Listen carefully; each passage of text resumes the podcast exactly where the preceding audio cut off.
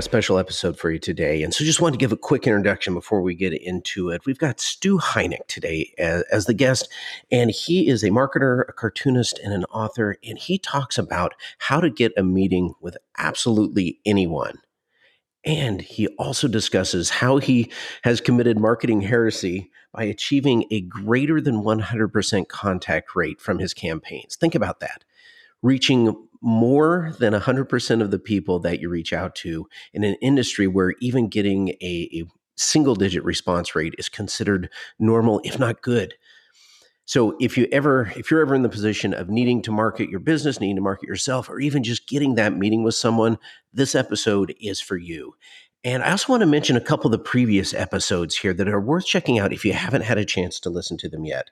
So Chip Conley is a rebel entrepreneur, modern elder. He's disrupted the hospitality industry a couple of times. And he's got this great quote that he's young enough to take up surfing, old enough to know what's important in life.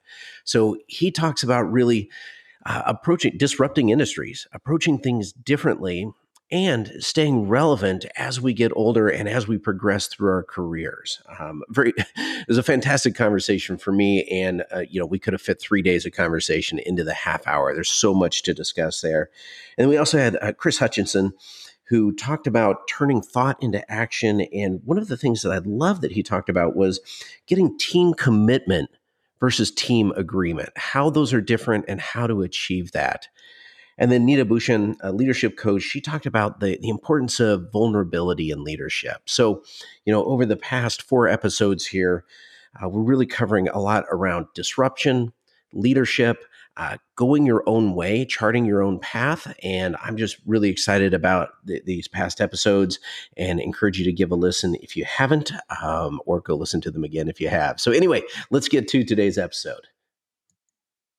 Welcome to Imperfect Action. This is Brock Edwards, and I'm pretty excited about today's guest. Uh, you know, one of the, the persistent themes of this show is not only getting out of your own way, but really kind of going your own way. And, and uh, today's guest re- really kind of encapsulates both of that. In fact, I know we have more than a half hour worth of conversation, but we'll, try and keep it to a half hour. Um, so today's guest is Stu Heinecke. And Stu, can you introduce yourself real quick? Yeah, hi, I'm Stu Heinecke. How's that? Excellent. That was perfect. Um, no one, no one's done it shorter. Uh, well, uh, tell us a little bit about yourself, Stu. Sure. Uh, I'm, I'm, I have this crazy background or combination of backgrounds. Uh, I'm a marketer, but I'm also one of the Wall Street Journal cartoonists and an author. And um, and the two things actually they don't they seem like they don't I don't know that they don't uh, fit together perhaps, but actually they're fitting together really, really nicely. I've used cartoons in marketing. It's been very, they're, they're incredible devices for that. Um, and, and all of that has led to writing a couple of books. So the first one did really, really well. Next one's coming out in October. So yeah, that's, that's kind of the background. All right. Well, and the book that's out is called How to Get a Meeting with Anyone. And we'll, we'll talk about that here in a sec. But I, am curious. So, did you start off to be a cartoonist, or did you start off to be a marketer and then learn cartooning? Well, marketing is what I studied in college, but um, you know, a friend of mine. I, I, went to USC without the bribe, of course, but I went to USC, and uh, and as I was as we were finishing up, a friend of mine was telling me that he was taking a class at the UCLA Extension School from Eric Teitelbaum uh, on how to cartoon and about cartooning. I thought, oh my God, that's incredible. So we, his name was Dick Martin. He and I would talk a lot about the about the class and who came in. There was the, car, the cartoon editor of the New Yorker came in. I'm thinking, holy cow, that's incredible. And the more he talked about it, the more I, I more I got motivated to just get up and do something about cartooning because I'd always been doing it just sort of on desks in school and all, you know, those kind of, I've always I've, I've always been drawing and always been playing with cartooning, and so when I heard all of that, it just sort of gave me permission to go. And um, and so, but you know, they they they end up they ended up um, happening simultaneously. I think one of the things though that they really caused me to mix the two together was was when I was uh, again very early in those back in those days, I was a member of the Cartoonist Guild, and I joined them after all of this stuff with Dick. Um, and the Cartoonist Guild would send articles and, and other information to help us just uh, market ourselves as cartoonists, I suppose. And one day they sent an article from Folio magazine so Folio is probably not well known to your audience. It's the magazine for people who publish magazines. And there was an article in there that said that cartoon when when when readership surveys are run by magazines and newspapers, they were finding that cartoons were almost always the best read and remembered parts of magazines and newspapers. And I thought, well, that's incredible. You know, what would that do in a marketing setting? And and so that's that's sort of what lit the fuse for using the two together. Were there a lot of marketers using cartoons? no, no, no. Uh, and and specifically, uh, this was when direct marketing or direct mail, I should say, was really really coming to the fore. And and um, and David Ogilvy, the founder. I don't know if you do you know David's name. Uh, definitely, yeah. So, sounds familiar. Yeah. So sort of the original yeah. thought think, thought leader in and certainly in marketing. The founder of Ogilvy and Mather, one of the biggest agencies in the world. Well, he used to say back in those days, he used to say that humor didn't work or humor doesn't work in advertising or marketing. And another time he said people don't buy from clowns. I mean, he's just dead set against humor in marketing or advertising. So all of all of the people who followed him felt the same way and repeated the same things dutifully. You know, they were acolytes, and so they would um, they would say, well, you know, humor doesn't. I mean, you can't use humor. That's, I mean, all the, the experts of direct marketing would get up on stage and, and they'd have their list of things to, like 10 things to do or not do to have a successful uh, campaign. And, and the use of humor or avoidance of the use of humor was always on that list. And I w- would sit in the audience and I would think to myself, man, these, these guys, they, they really don't get it. They don't understand how powerful these devices are. So, um, I, I, was actually bucking a trend for a very long time. Uh, I was the only one doing it actually, um, and eventually uh, spurred on. A, I don't. I, I probably started a form of direct mail because of that, because it ended up being widely. Uh, um, widely, although not very done very well, but widely imitated. So yeah, they didn't do it. Then I caused them. They caused them to to give it a try and if you don't know what you're doing with it, then well, it's kind of like getting up on stage and telling a joke. And they, the guys that were that had that on their list of things to do, and number three, by the way, don't tell jokes. It doesn't work. Well, maybe it didn't work for them. Maybe they don't know how to tell jokes. There's kind of a science and an art to it.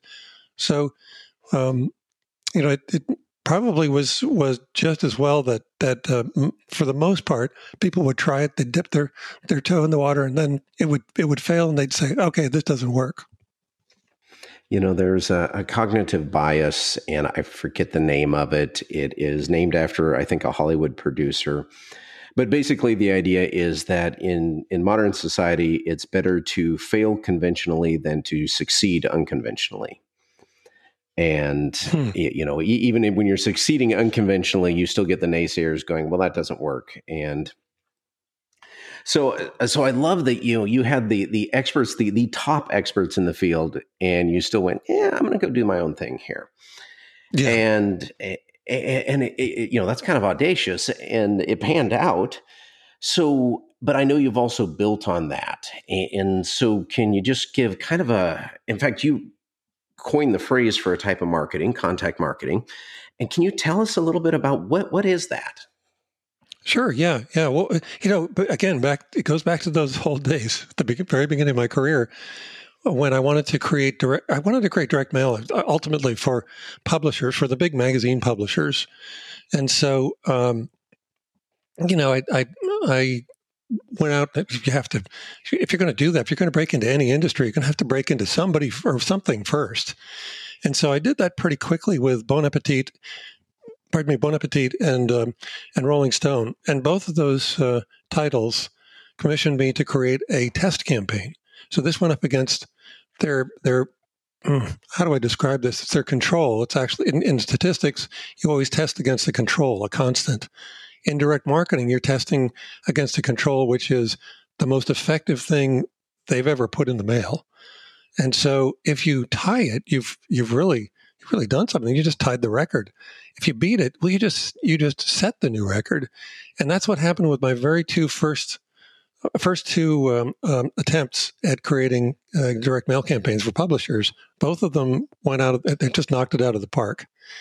And so I said, okay, then what I need to do is now, now that I have these two, I mean, now I have two controls under my under my belt all, all of a sudden. So I need to bring this story to the rest of the publishing industry.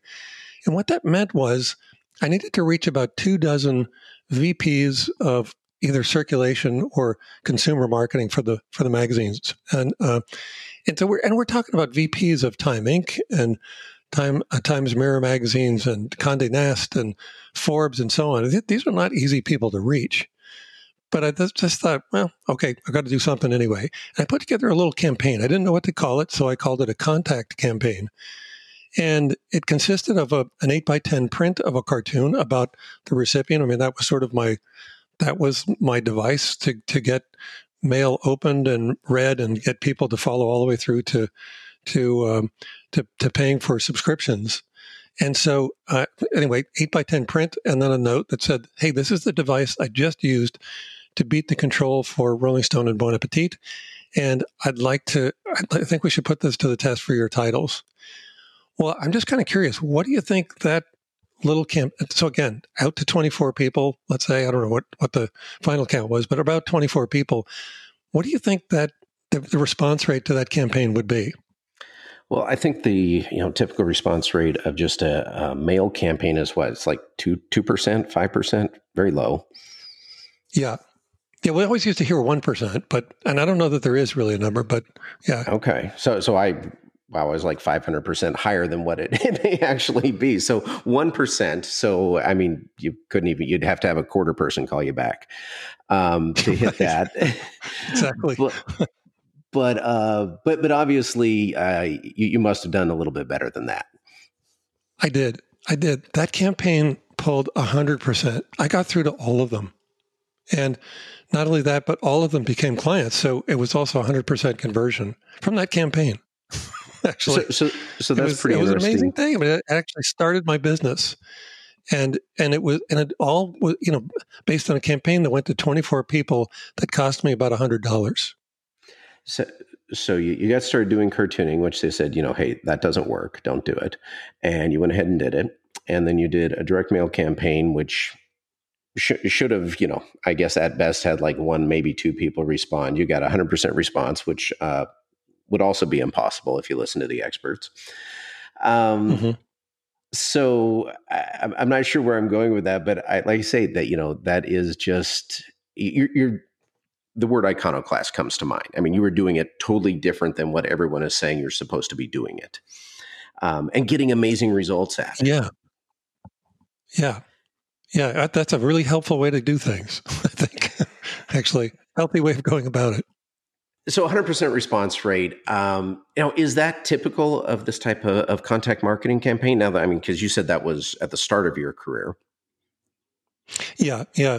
Well, I actually, you know, what happened was, uh, Brock, is that I thought, well, isn't this cool? You know, I, I just got through to all of them. I, you know, how far can this go? And that's when I started playing with, well, maybe I'll reach out to the president, or, or how about the prime minister of Canada, or you know, um, uh, et cetera. And um, uh, and and then what I discovered was that it was really much more useful just reaching out to let's say well we didn't even call it C-suite back then, but to the to the president and vice presidents of the of the companies, um, and and I was getting through to all of them too, and all sorts of top decision makers. I was getting through to all of them, but the thing that got really you know I, I guess so in the beginning I was saying well aren't I cool? I've got a secret weapon. I can get through to anyone. Isn't that amazing, and then I got here's the here's the big transition point.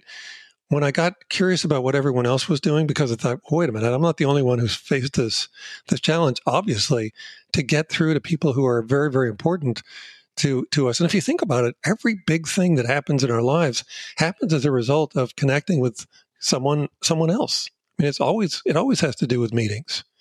So uh, or and making connections. So I, I, got really curious about what everyone else was doing. How are they solving this problem? And you know, you just can't underestimate the creativity of humankind. and when there's a need to get through to people who are important, you can count on on humankind to find all kinds of ways to do it. And that's that. As I say, that's when things really got interesting. Because, and that's what actually led to write, writing my book, my first book, How to Get a Meeting with Anyone, was just just a survey of what people were doing to break through. And it's just, it's amazing stuff. So, what are some of the things that, that stood out for you or kind of surprised you as you were doing this research and talking to people? Well, one of well, we, there, there's a guy that we know to, in common, Dan Waldschmidt, uh, who had a great story, amazing story. In fact, you know, I got that hundred percent response rate, but I was in an industry where everyone was saying, no, no, no, 100% response rates are impossible. And they probably are to a direct mail campaign. But they were just saying, no, 100% response rates are absolutely impossible. If you're talking about that, you don't know what you're talking about. So I would keep quiet about it, you know. But then I met Dan. Dan Waldschmidt also was getting 100% response rates. Um, and and we know that Dan is a he's a top uh, sales blogger, one of the top sales bloggers in the world. Edgy Conversations is his blog, and um, eh, but what he does for a living though is he's a turnaround specialist.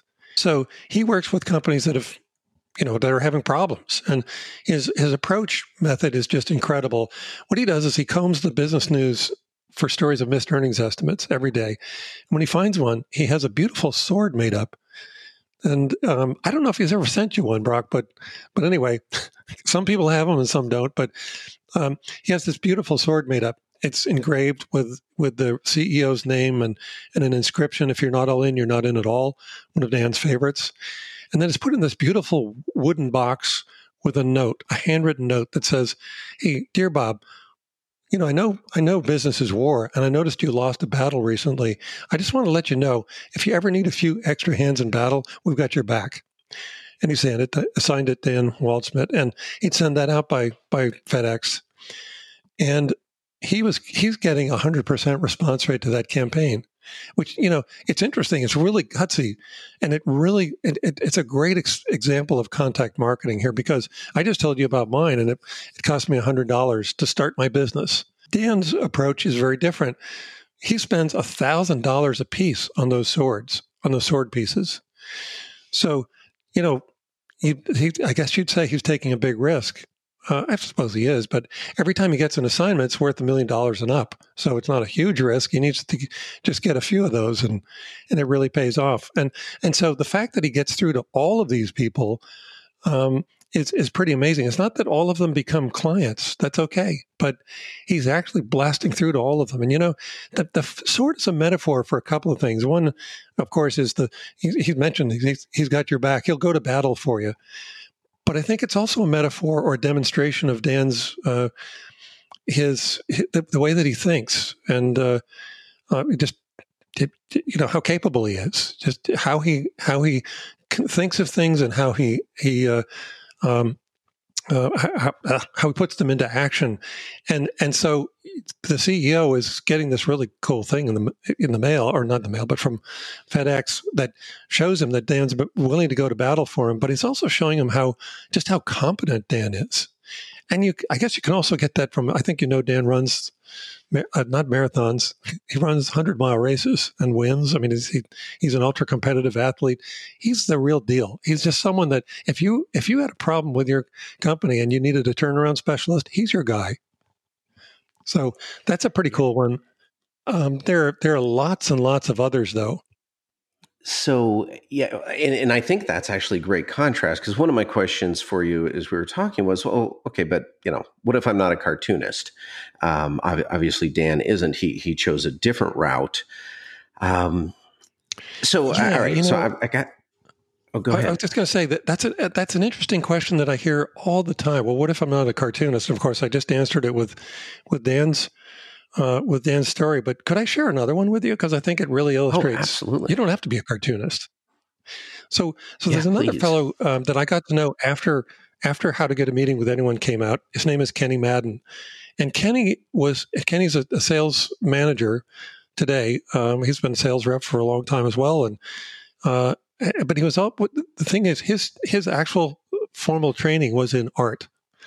So he uh, he paints, and he he was telling me a story of once that about three entrepreneurs. They were all located in the Flatiron Building in in New York. You know, are you familiar with that really thin, triangular shaped? It's a really famous oh, yeah. building, and I think it's about ten feet wide. Yeah. I don't. It's a it's a really funny building, really distinctive building, I should say. Well, so so he created f- uh, three oil paintings of of the the Flatiron, Flatiron Building and uh, and sent them to each of the three entrepreneurs. They they each had startups in the building, and of course got through to all of them. Well, he was telling that story to his his colleagues, to his sales team. I don't know, let's call it ten years ago, perhaps something like that. And they were saying, "Well, that's great, but you know, we're not painters, so what do we do?" And Kenny said, "Well, think of the thing that think of the I, the thing is." Painting is the thing that I can't not do every day. I just have to do it every day. So, what is your can't not do thing that you just can't go a day without doing? What is it, what, what is it about you that what's unique about you? What is it you do? What is it you produce? Uh, you know, what are you what are you interested in? What's the thing that you just can't go a day without doing? And so one of the one of the young women in the group said, "Well, I like to knit. Does that count?" I said, "Yeah, of course." So he worked with her, and they they identified, or she identified, someone that she wanted to get through to for a while, and they had just the company had just merged with another. So Kenny said, "Okay, I want you to knit them a scarf that use the colors of the two companies, combine them together, and send it to your to, send it to the the contact you're trying to reach." Well, she did that, and um, and then nothing happened. And Kenny said, "Just wait." So it just went. I don't even think she sent a note. I'm not sure if she sent a note or or a card, but she didn't. She wasn't pitching anything. And Kenny said, "Just keep waiting." And it, it took a few weeks, and then one of the vice presidents called her up and said, I, am calling on behalf of the of the CEO, and um, and I we just we just wanted to talk to you a little bit and find out. Well, thank you so much for the scarf what is it you do? Tell us about what you do. And she got a new account that way. So, nice. you know, she wasn't a cartoonist. Kenny's not a cartoonist. He's he's a painter.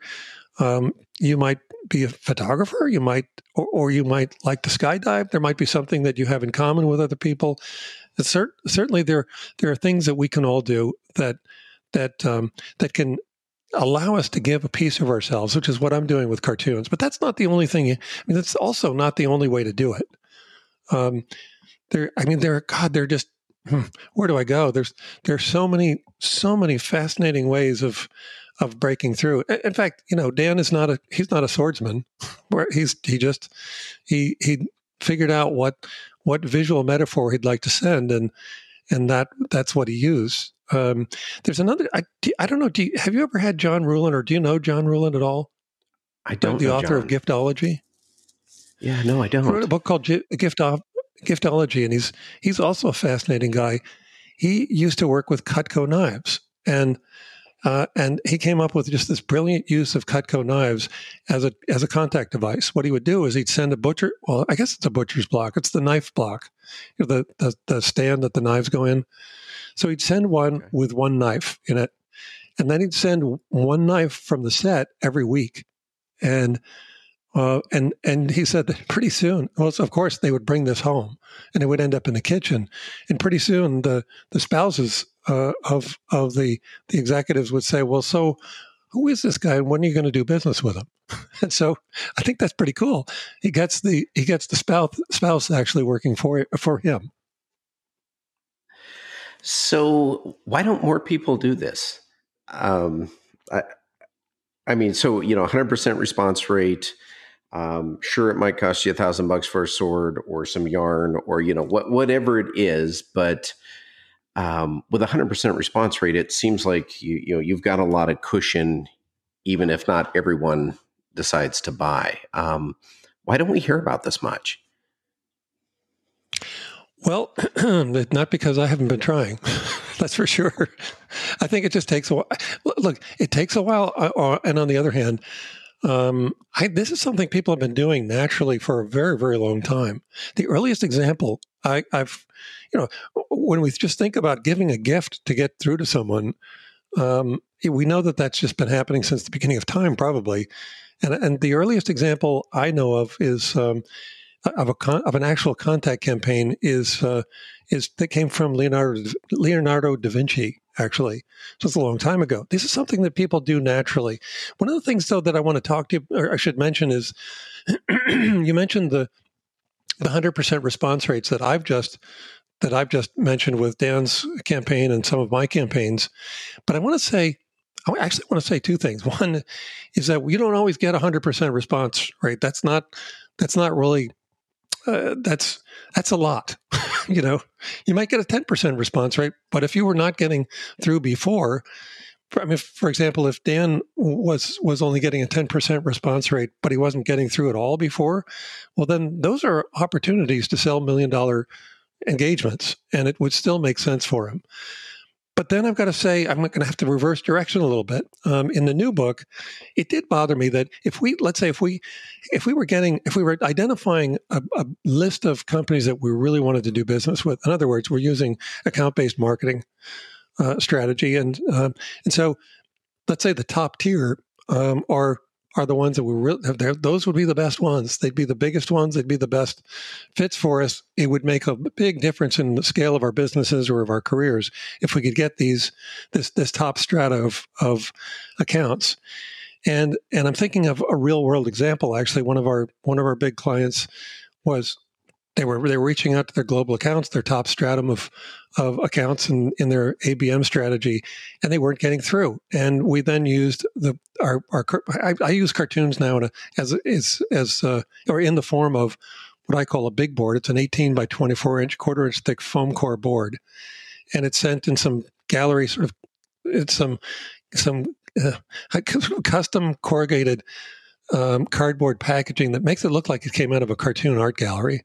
And so, uh, so on one side there's a there's a cartoon about the recipient, and on the other side there's branding and messaging, a message from the sender to the recipient explaining, you know, who they are, why they'd like to meet, and what the next steps are. So those went out. And we were suddenly going from a 0% contact rate to 70% contact rate and a 50% meeting rate. Those are incredible numbers. Those are numbers that are just off the scale in terms of, of marketing, um, marketing campaign results. But it started to bother me as I was writing this next book that if, you know, if, if these are the globe, if these global accounts, if these top, that top stratum are the best possible uh, clients we could have, and we've done an outreach and we got through to 70% of them, what about the other 30%? we shouldn't leave them leave that alone, obviously. And so, in the new book, I, I, created a or I added to the contact marketing model. So we don't just send out or, or do do our approach, get sixty percent, seventy percent, or hundred percent would be great. But if we just get lower than hundred percent, we just move on to the next list of of accounts. Uh, I, I think we should be getting through uh, to all of them. So so now I've got to make make this crazy bold statement, which is I think now that with the new model, we should be setting the baseline for response to a contact marketing campaign to 100%. And that's marketing heresy, I realize, but but there there are reasons why I think that can actually happen if we add in some some interesting little, uh, or I should say, some interesting digital uh, digital marketing uh, persistence campaign elements to the to the to the campaign, and another another element to it, which which is pocket campaigns, which which replace business cards. And if we use the three of these things, that and the, the regular outreach campaign, I think we should be hitting 100% response rates pretty regularly. So, so wacky question for you: Can you go above 100%? Yeah, and so it sounds what, again, how does that happen? Like absolute marketing heresy. Like I, you know, like I see UFOs all the time. You know, but yes, it actually is. Um, and uh, you might even wonder, well, what does that look like? I mean 100% is that's it. That's as much as you can get. But it turns out that if you if you send someone uh, when we send the, the big cardboard pieces again, remember it, this doesn't have to be about cartoons, but I'm just telling you about my direct experience. That when we send these big cartoon pieces out, um, one of the things that happens and it's the thing that it's always the object. I think it's always the objective. Certainly, is my objective with contact marketing campaigns. Is I want the person on the other end of this to say, "Wow, man, I love the way this person thinks." I mean, think about Dan Waldschmidt's swords too. They're the CEO on the on the other end of that is saying, "Wow, I love the way this guy thinks." You know, I just I've got to meet him. I I want more, and so um, so the same thing happens with those cartoon pieces but now here's the thing. What if, what if, well, actually, I guess what I need to do, if I may, is share a quick story with you. Absolutely. Is that all right? Okay, cool. Oh, absolutely. So, you know, I talked about pocket campaigns and I w- and I was examining for the new book, you know, business cards, they're, they're kind of, they're based on an old strategy of aggrandizing our our uh, our contact details and making us look important, and nobody cares. They don't work. They're they're just they get thrown into boxes and or thrown away. Nobody cares about them. But there are certain cards that we've all gotten. It's a really tiny subsection of uh, of of the cards that we've gotten in our life over our lifetimes that you just say, "Wow, no, that was a really cool card," right? And I wanted to I wanted to wanted to figure out as I was writing the book or doing the research for the book, what is it about those cards that causes us to do that? And I realized that those cards are almost always involvement devices. There's some sort of invitation to play or use the card in some way or keep it. They're more than business cards. They're, and then, in fact, a lot of them don't even have logos on them. They don't. That, that's not the point. It's not. It, it's it's um it's just to cause people to say, well, that's fascinating. And so, a great example of this, probably my favorite example of this, was this one fellow's card that was printed on a, a sheet of, let's say, business card size uh, rubber um, rubber sheeting. And so, you know, it's kind of thin, it's floppy, um, and the card was placed on a jig before printing. So they so it was stretched. Then they printed on it, and then allowed the ink to, to dry and cure. Then they take it off the the jig. Well, okay, returns to its regular. I mean, to its original shape, but now all the contact details are squeezed together. So people will naturally grab it on both ends and p- stretch it to read it. Well, so he was telling me that he'd go out to, let's say, a pub and he said, gets into a conversation with someone about, well, what do you do? And, oh, yeah, that's great. What do you do? And they exchange business cards and he pulls out this floppy little thing, hands it to the person. It's like an ambush, right? I mean, just, they're going, what is this? And of course, they grab it on both ends to, to stretch it. And it reveals it's Paul Nielsen's card. He's a fitness trainer. And guess what? He already has you exercising. That's pretty cool, right? So, so you know, the, the effect is so magical that he said that people that these people would ask, "Well, gosh, can I keep your card?" Sure, of course. Well, then they bring it to the office, and they show it around to friends and colleagues check out this card I got from this guy. Well, they, of course, they'd all, they'd naturally grab it and stretch it. And he said, look at that. He's a fitness trainer. He already has you, fit, he already has you exercising. They have a good laugh about it. Well, Paul said that every time he handed out a card, he would get three or four new clients. We got to think about what that says for a moment because you know I've got pretty cool business cards. They have cartoons on them, all that stuff. I can put the Wall Street Journal, um, you know, the frame around the cartoon, all that stuff. So look, you're one of the cartoonists from the Wall Street. That's fantastic, and they have a lot of impact. But I've never once handed out a business card and have someone call me back and say, "I want to do business with you just because of the card." But he was getting three or four new clients every time he handed out one of those cards. That's amazing. And and so you asked if if it's possible to get more than 100% or greater than 100% response to a campaign. Well, that's exactly what he was doing. He was getting 3 or 400%. Yeah, that's really cool.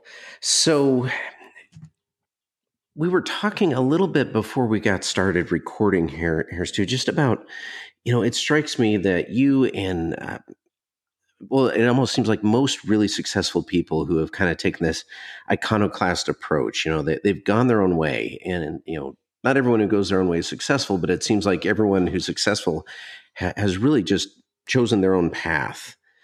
And I guess what advice would you have for anyone um, about how to best go about doing that? Because that's kind of a scary thing.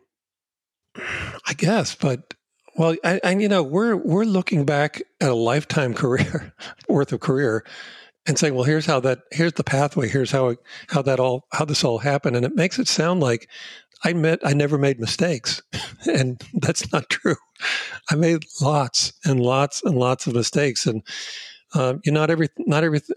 Well, this is going to be an understatement. Not everything you you try. I'm going to say, not only does not everything you try succeed, but most things will fail. A lot of them will. But I think you just have the have the mindset that well, I just have this is what I have to do. I mean, I would, I think I would go crazy not doing these things. So uh, you don't want to be coming to the end of your life saying, "Oh, but if only I'd done this." You know, do it. Go out and do it. If you fail, don't worry. I mean, the you know the the the, the fa- failure is useful. I mean, it's it's necessary if you're going to succeed because it's it's how you learn. So don't be afraid to fail. You know learn from it. Find your way through and um, and I don't know, just do the things that that show up to you as being very very important to you to do. Well, that seems like a, a great spot to to kind of kind of end this conversation. Uh, where can people find you? Where can they where, where can they track you down on the internet, Stu? Well, they can. Well, I guess first thing I should say is I have an author site. It's stuheinecke.com. So S T U H E I N E C K E And if you go there, you can, uh, the reason I'm giving that is because if you go there, you can get a, a free sneak preview of, of my n- new book that's coming out in October called Get the Meeting. So you can go there. And if you want to just connect with me personally, you can connect there. Um, or you can connect with me on, on LinkedIn. Pretty easy to find me.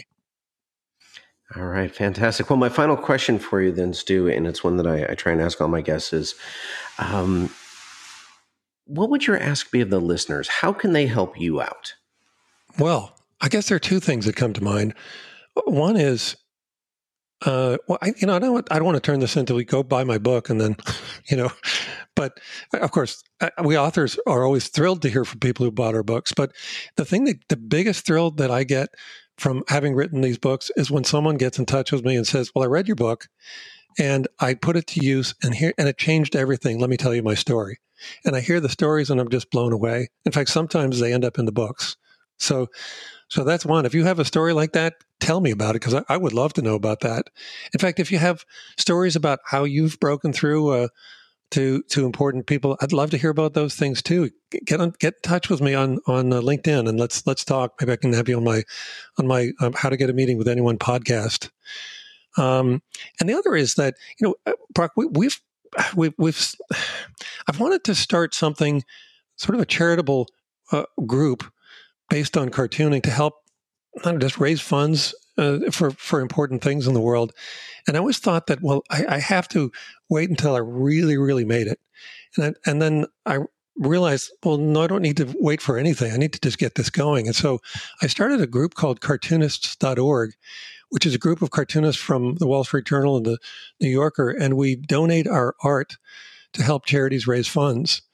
Um, and and so when when the art is auctioned, usually it's at gala events held by the by the charity. Then when the when the art is auctioned, hundred percent of what what the art sells for goes to the charity. We don't take anything. And so I'd love to know more about if anyone has interesting uh, charity events coming up. I'd love to hear about those too. Oh, fantastic. Uh, Stu, this has been a great conversation. I, I, really appreciate it. You know, I say I I just really love the kind of the, the go your own way approach and that you were you had that that courage and that just that mindset of um, know, this is the right way to go. You know, this is the way that's going to work for me. Um, and there's just so much to take from that. So thank you so much for being on today. My pleasure. Thanks for having me on.